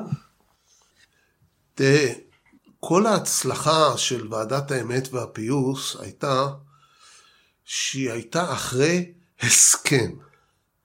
אה, אני לא חושב שאפשר לקרוא לו הסכם שלום, אבל היה מין הסכם הפסקת אש, שבו האפרטהייד, השלטון, הכיר ב-ANC, אה, היו בחירות כלליות, אה, ה-ANC ניצח, וקמה ממשלת אחדות, שהם, אחד מסתכל לשני באפרט, בעיניים. כן. ויש יש לך, יש לך הפסקת אש. קודם כל הפסיקה האלימות הפוליטית. זה שהיו שודדים עדיין מכוניות בזה, זה לא אלימות פוליטית. האלימות הפוליטית הפסיקה, ואז אפשר היה להתחיל ללבן את כל, ה, את כל הדברים. כן. אצלנו זה לא המצב, אנחנו כל כך רחוקים כן. מהפסקת אה, מעשי האיבה וה, והאלימות, ואין הסכם, אז uh, להתחיל לטפל בדברים כאלה, אולי אתה יכול מאוד נקודתית. אבל צריך לחשוב על זה בראש פתוח. מדוע? כי כל הרעיון של ועדות האמת והפיוס, זה שאתה יכול לעשות אותם כשיש לך עדיין את, ה, את הנפשות הפועלות. שיש לך מי שיעיד. כן. כל, הכל היה מבוסס על זה שמי שעשה משהו, בא, כן. מדבר בפני איזשהו צוות, לפני טלוויזיה, ואומר מה הוא עשה, כן. מכל הצדדים. כן. עכשיו, לנו יש אירועים שאם נחכה עוד כמה שנים, לא יהיה אף עד כבר. כן. אה, תיקח אה, את מה שקרה בכפר קאסם או כן. מקומות כאלה, כבר אין מי שיעיד. ואין מי שיעיד אה, בפני הציבור בגלוי, ולכן צריך לחשוב על דברים אולי נקודתיים שאפשר לעשות היום. על זה, על זה דקלרק אמר שקל יותר להגיע להסכם על העתיד מאשר על העבר. הוא, אבל... בהח, הוא בהחלט צודק. אני רציתי לשאול אותך, אמרנו שנדבר על האפרטהייד, וזה הפיל הגדול בחדר, כן? כן. האם ישראל היא אפרטהייד? האם ישראל בשטחים היא אפרטהייד? האם מדיניות ישראל דומה? או במה היא דומה? או במה היא שונה? האם בכלל אפשר לעשות השוואה, נקרא לזה במירכאות אובייקטיבית, בין מדיניות ישראל לאפרטהייד הדרום אפריקאי? אה, זה קשור מאוד לוועדת האמת והפיוס. כי שאלת אותי אם אפשר פה ועדת אמת ופיוס, ואי אפשר. ולמה אי אפשר? כי בשביל שתהיה ועדת אמת ופיוס, אתה חייב להכיר בזה שלצד השני יש נרטיב. כל עוד יש על המגרש נרטיב אחד, אין משחק. אתה לא יכול לשחק עם עצמך. אתה רוצה ליישב סכסוך, אתה צריך להעלות את שני הצדדים עם הנרטיבים שלהם ולדון בעניין. האפרטהייד לא הכיר מעולם בנרטיב שחור. לא היה, והנרטיב שלו היה, גם אם זה פעם היה שלכם, אנחנו שדרגנו והיום הכל שלנו, יש רק נרטיב אחד. כן. נרטיב אחד. אצלנו כרגע יש רק נרטיב אחד. רק נרטיב אחד. אין נכבה. כן. אין נכבה. וגם אם פה ושם מתחילים לשמוע את המילה הזאת, עדיין אה, כל מי שמדבר על הנכבה לא חשוף לכל מיני צרות. אה, אם אתה מדבר על זה, אני יודע, בכיתה או בשיעור באוניברסיטה, ו, ויש לך תלונות. כן. בקיצור, כשאין שני נרטיבים, אתה לא יכול להתפעס. עכשיו בוא נגיע לאפרטהייד. תראה, המלכודת שכולם נופלים אליה זה שבדרום אפריקה שחור ולבן לא יכלו לשבת על אותו ספסל, ופה תיסע ליפו, תראה יהודי וערבי על אותו ספסל. אז אה, זה נכון, זה נכון, אנחנו, אנחנו באמת משהו אחר. אבל בדבר הגדול, הדבר הגדול, הכי משמעותי, בזה שאנחנו לא מכירים בנרטיב של הצד השני. אנחנו לא מכירים בזכויות שלהם, בזכויות הקולקטיביות שלהם, ב- ב- ש- שהגדה היא שלנו, ומה הם בכלל עושים שם, וכן הלאה וכן הלאה. זה, זה בלב העניין, זה בלב העניין. הפער הזה, האירים קראו לזה parity of esteem. אתה לא יכול לעשות שלום אם אין parity of esteem. הלו, הלו שוויון אף פעם לא יהיה. אנחנו עשירים מהם וחזקים מהם, הלוא לא נהיה שווים. אבל באסטים, בכבוד האישי, בנרטיב, בזכותך לספר סיפור, זה צריך להיות שווה. אם אין לך זכות שווה, לא תוכל לעשות שלום. ולכן, קודם כל, כשאתה מדבר על אפרטהייד בישראל או בגדה, קודם כל אתה צריך להסתכל על זה שאיך אתה מתייחס לנרטיב של הצד השני. ועכשיו, בתוך ישראל, אין לנו רמיסה טוטאלית של הנרטיב של ערביי ישראל כאן. אין. נתנו להם לדבר בשפתם ולקרוא להם בשמות שלהם וכן הלאה וכן הלאה. ועובדה, יש לנו היום בפרלמנט ואפילו בקואליציה, זה לא, אני לא חושב שבתוך ישראל זה בר השוואה לדרום אפריקה. אבל בגדה, בגדה, זה בר השוואה בכל המובנים. בכל המובנים. אפילו במובנים אה, הנומינליים, הדמוגרפיים. המתנחלים הם ב-15% מהאוכלוסייה בגדה.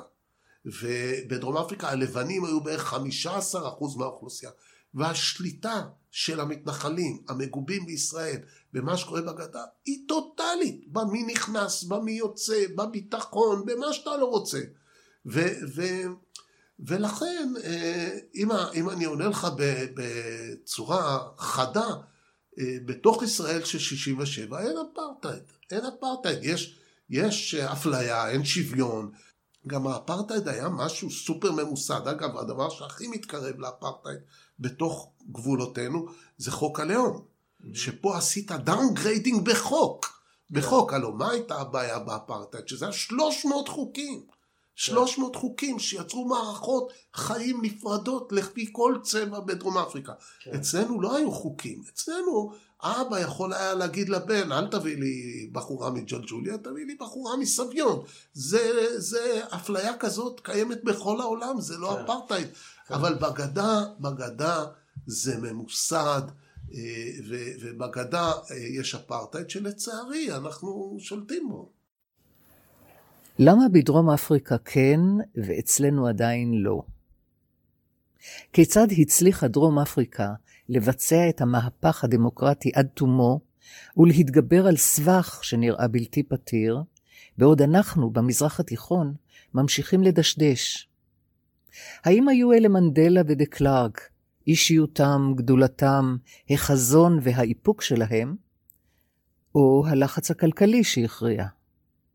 ושמא היעדר מרכיב דתי בסכסוך הבין-גזעי בדרום אפריקה. ככל הנראה היו כאן כל הגורמים גם יחד. אך דומה שגדולתו של מנדלה היא הגורם המכריע. יכולת ההתמקדות בעתיד, במשותף ובמועיל, תוך ריסון רגשות הנקמה והפגנת סלחנות, לעתים אפילו בלתי מובנת, אלה נתנו שיעור במנהיגות שעוד דורות רבים ישננוהו. איך, אה, אם אה, נלך 15 אה, שנה אחורה, או לשנות שירותך במשרד החוץ, אתה לא היית מדבר ככה, אני מניח, בפני זרים. האם שינית את דעותיך מתקופת שירותך במשרד החוץ, או המציאות השתנתה? שירתתי בטורקיה בשנות ה-80 הראשונות, היה אז גוש אמונים ושלום עכשיו. שווה כוח, פחות או יותר. נכון. אני זוכר שאני יושב בשגרירות, וכל התנחלות שעולה על הקרקע, אני בוכה. אני מבין שאנחנו עושים משהו לא נכון, ואנחנו עושים משהו שהוא בונה פצצת זמן. אבל אתה בונה לך מערכת של, של צידוקים. אתה אומר, יש לך ממשלה שאומנם מאפשרת לזה לקרות, אבל אה, ממשלה שמדברת על trade off, שנחליף, כשיהיה שלום, נחזיר את זה. נחזיר את זה ונארגן את זה, ו- ואתה בונה לך את הצידוקים האלה, ואגב באמת בכל נימי נפשי האמנתי שהממשלות שאני שירתתי רצו שלום, וחלק מהם גם עשו שלום. Mm-hmm. בגין עשה שלום, רבין אה, עשה שלום, אם אתה קורא לזה שלום, ו- ו- וכן הלאה וכן הלאה, אבל ההכרה שצריכות להיות שתי מדינות, וההכרה של שטחים תמורת שלום ליוותה את כל תקופת שירותי בממשלה. Mm-hmm.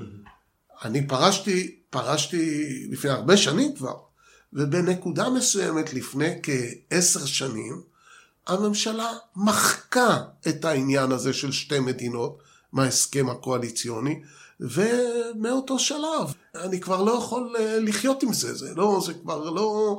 זה לא... היום לא היית יכול לייצג את ישראל. לא, היום לא. איך אתה מסביר את זה? אני, אני מניח שיש הרבה אנשים אה, טובים, ישרים וערכיים במשרד החוץ. איך אתה מסביר את זה שחוץ ממקרים בודדים שאמרו אני לא יכול יותר, כמו אילן ברוך למשל, שגם אה, היה שגריר בדרום אפריקה, לא זכור לי שהיו עוד מקרים כאלה שאומר שגריר או בכיר במשרד החוץ אינני יכול לייצג עוד יותר את מדיניות מדינת כן. ישראל. ממשלת ישראל. תראה, אני כואב את המצב הזה. תראה, קודם כל, אני רואה עכשיו את כל הדימוסים, את כל אלה שבדימוס. ממערכת הביטחון, תסתכל, כל הקצינים האלה, מה הם אומרים איך היום. הם מדברים עכשיו? איך הם מדברים היום. שזה כמה... פנומן אה, מעניין. כן. איפה היית עד עכשיו?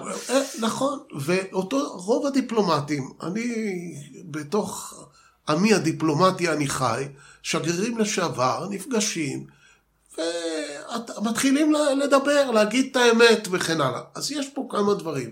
קודם כל, אני אומר, עניינית, רבים מאיתנו לא האמנו שנגיע למצב שאנחנו רוצים את הקרקע הזאת אה, אה, ורוצים לספח אותה ורוצים מדינה אחת. לא, לא חשבנו שנגיע לזה, ואני נותן אה, לפקידים, גם מהביטחון וגם מהחוץ, ליהנות מהספק ש... שהם באמת האמינו שהם הולכים לשתי מדינות. ש, ש, שגם אם יש דברים שצריך לעשות אותם בינתיים והם לא יפים, אנחנו בסוף חותרים לשתי מדינות. דבר שני, זה דבר נוראי. אתה בונה קריירות לאנשים ל-40 שנה, וגם כשמתחילים לראות שאתה, המדיניות לא שלהם, יש להם אחריות למשפחות, אין לך מקריירה דיפלומטית, כשאתה בן 50 והיית 25 שנה בשגרירויות, ואתה לא יודע לעשות משהו אחר, אתה עוזב את משרד החוץ, אתה, אתה, אתה כלום, אתה, אין לך, זה לא כמו אה, עורכי דין, או כל מיני אנשים כן. באגף התקציבים, שמיד חוטפים אותם. אנשים גם עושים את השיקול האגואיסטי הזה, יש לי משפחה, אין לי אלטרנטיבה, אני אעשה אולי מה שאני יכול פה בשקט מבפנים, אבל אתה יודע שאתה אתה למעשה משרת מדיניות שאתה לא מאמין בה. ההאשמה עד היום על משרד החוץ של, של חוגים בימין הפוליטי, שהמשרד החוץ לא מאמין במדיניות הזאת, וגם, ולכן גם לא, אה, לא מייצג אותה נכונה, ובגלל זה גם פגעו כל כך קשה במעמד משרד החוץ. כן. מה עמדתך בנושא אה, לחצים מבחוץ, חרמות? אה, אתה בעבר השתתפת בכל מיני יוזמות כלפי האיחוד האירופי, כן. קריאה ל... לשנות מדיניות כלפי כן. המפעל ההתנחלויות וכדומה. נכון. תראה, העמדה שלי הזאת, שהעולם אסור ש, שיתעלם ממה שקורה בשטחים, ושאסור שיפקיר את הפלסטינים, נובעת מההכרה שלי שאם אנחנו נבלע את העם הפלסטיני אל תוכנו, אנחנו נפסיק להיות מדינה דמוקרטית ונפסיק גם להיות יהודית. הגעתי למסקנה ברבות השנים, בעיקר בעשור האחרון, שיחסי הכוחות בתוך ישראל הם כאלה שהפתרון לא יכול לבוא מבפנים. לא יכול לבוא מבפנים. אגב, גם את, ה, את הסיפוח לא אנחנו עצרנו. את הסיפוח עצרו האמירויות, כן. אם אתה זוכר. כן, כן. ו, ולכן אמרתי, אה, גם בהתבסס על הניסיון הדרום אפריקאי, אם העולם יפקיר את הפלסטינים, אנחנו נטחן אותם פוליטית עד דק. אנחנו, אנחנו כל כך חזקים לעומתם, והם כל כך חלשים לעומתנו, והם יסכימו כמעט לכל דבר שנעשה, ובלבד שיהיה להם לאכול, ויהיה להם חינוך, ויהיה להם בריאות וכן הלאה, ואני רדוף אה, סיוטים שמה שנגיע אליו זה בדיוק האפרטהייד הדרום אפריקאי. שהפלסטיני כל כך חלש וכל כך רמוס וכל כך אה, חסר נרטיב, שאתה לש אותו ועושה איתו בדיוק מה שאתה רוצה, ושזה לא יהיה אפרטהייד בגדה, שהאפרטהייד בגדה יהפוך לאפרטהייד בכל ישראל. ולפי דעתי, את האפרטהייד הדרום אפריקאי העולם עצר, עדיין מי שיכול לעצור את האפרטהייד של הגדה מלגלוש לתוך ישראל, זה העולם, ובעיקר ארצות הברית, ולדעתי ארצות הברית אה, בעניין הזה ישנה בהליכה. כן. ו... שזה אה, כולל חרם על מוצרי התנחלויות או משהו מסוים? חרם על מוצרי התנחלויות זה מדיניות כלל עולמית. זה מדיניות של אה, החלטה 2334 של מועצת הביטחון מדצמבר 16 שלא מיושמת, שלא מיושמת. אני אישית חשבתי שההתנחלויות הן, הן כל כך מסוכנות לעתיד ישראל ולעתיד העם היהודי וייצרו בסוף כזה קרע עם יהדות העולם וכן הלאה, שאם אה, לא ירכשו תוצרת שלהם זה יועיל, אבל קודם כל אסור לי לתמוך במדיניות כזאת בתוקף חוק היום, אסור לי להתבטא בעניין הזה, לכולנו אסור. אבל אה, אני אומר, זה הרבה יותר מזה, זה לא, זה היום זה כבר לא עניין ההתנחלויות. היום זה לתת לפלסטינים זכות לנרטיב. לתת להם שוב לשבת ליד שולחן ולתת להם לדבר. אתה יודע שישבו שם עניים ומסכנים, חסרי נשק, ואתה יש לך כל מה שיש לך, אבל תן להם לדבר, תן להם, תן להם איכשהו להתבטא, תן להם, ואני אשמח אם תיתן להם מדינה, אבל קודם כל תתייחס אליהם, וזה המפתח. כל עוד אנחנו לא מתייחסים אליהם, שונאים אותם, בזים להם, אה, ועושים להם דברים מאוד מאוד קשים, אה, זה יתנקם בנו בסופו של דבר.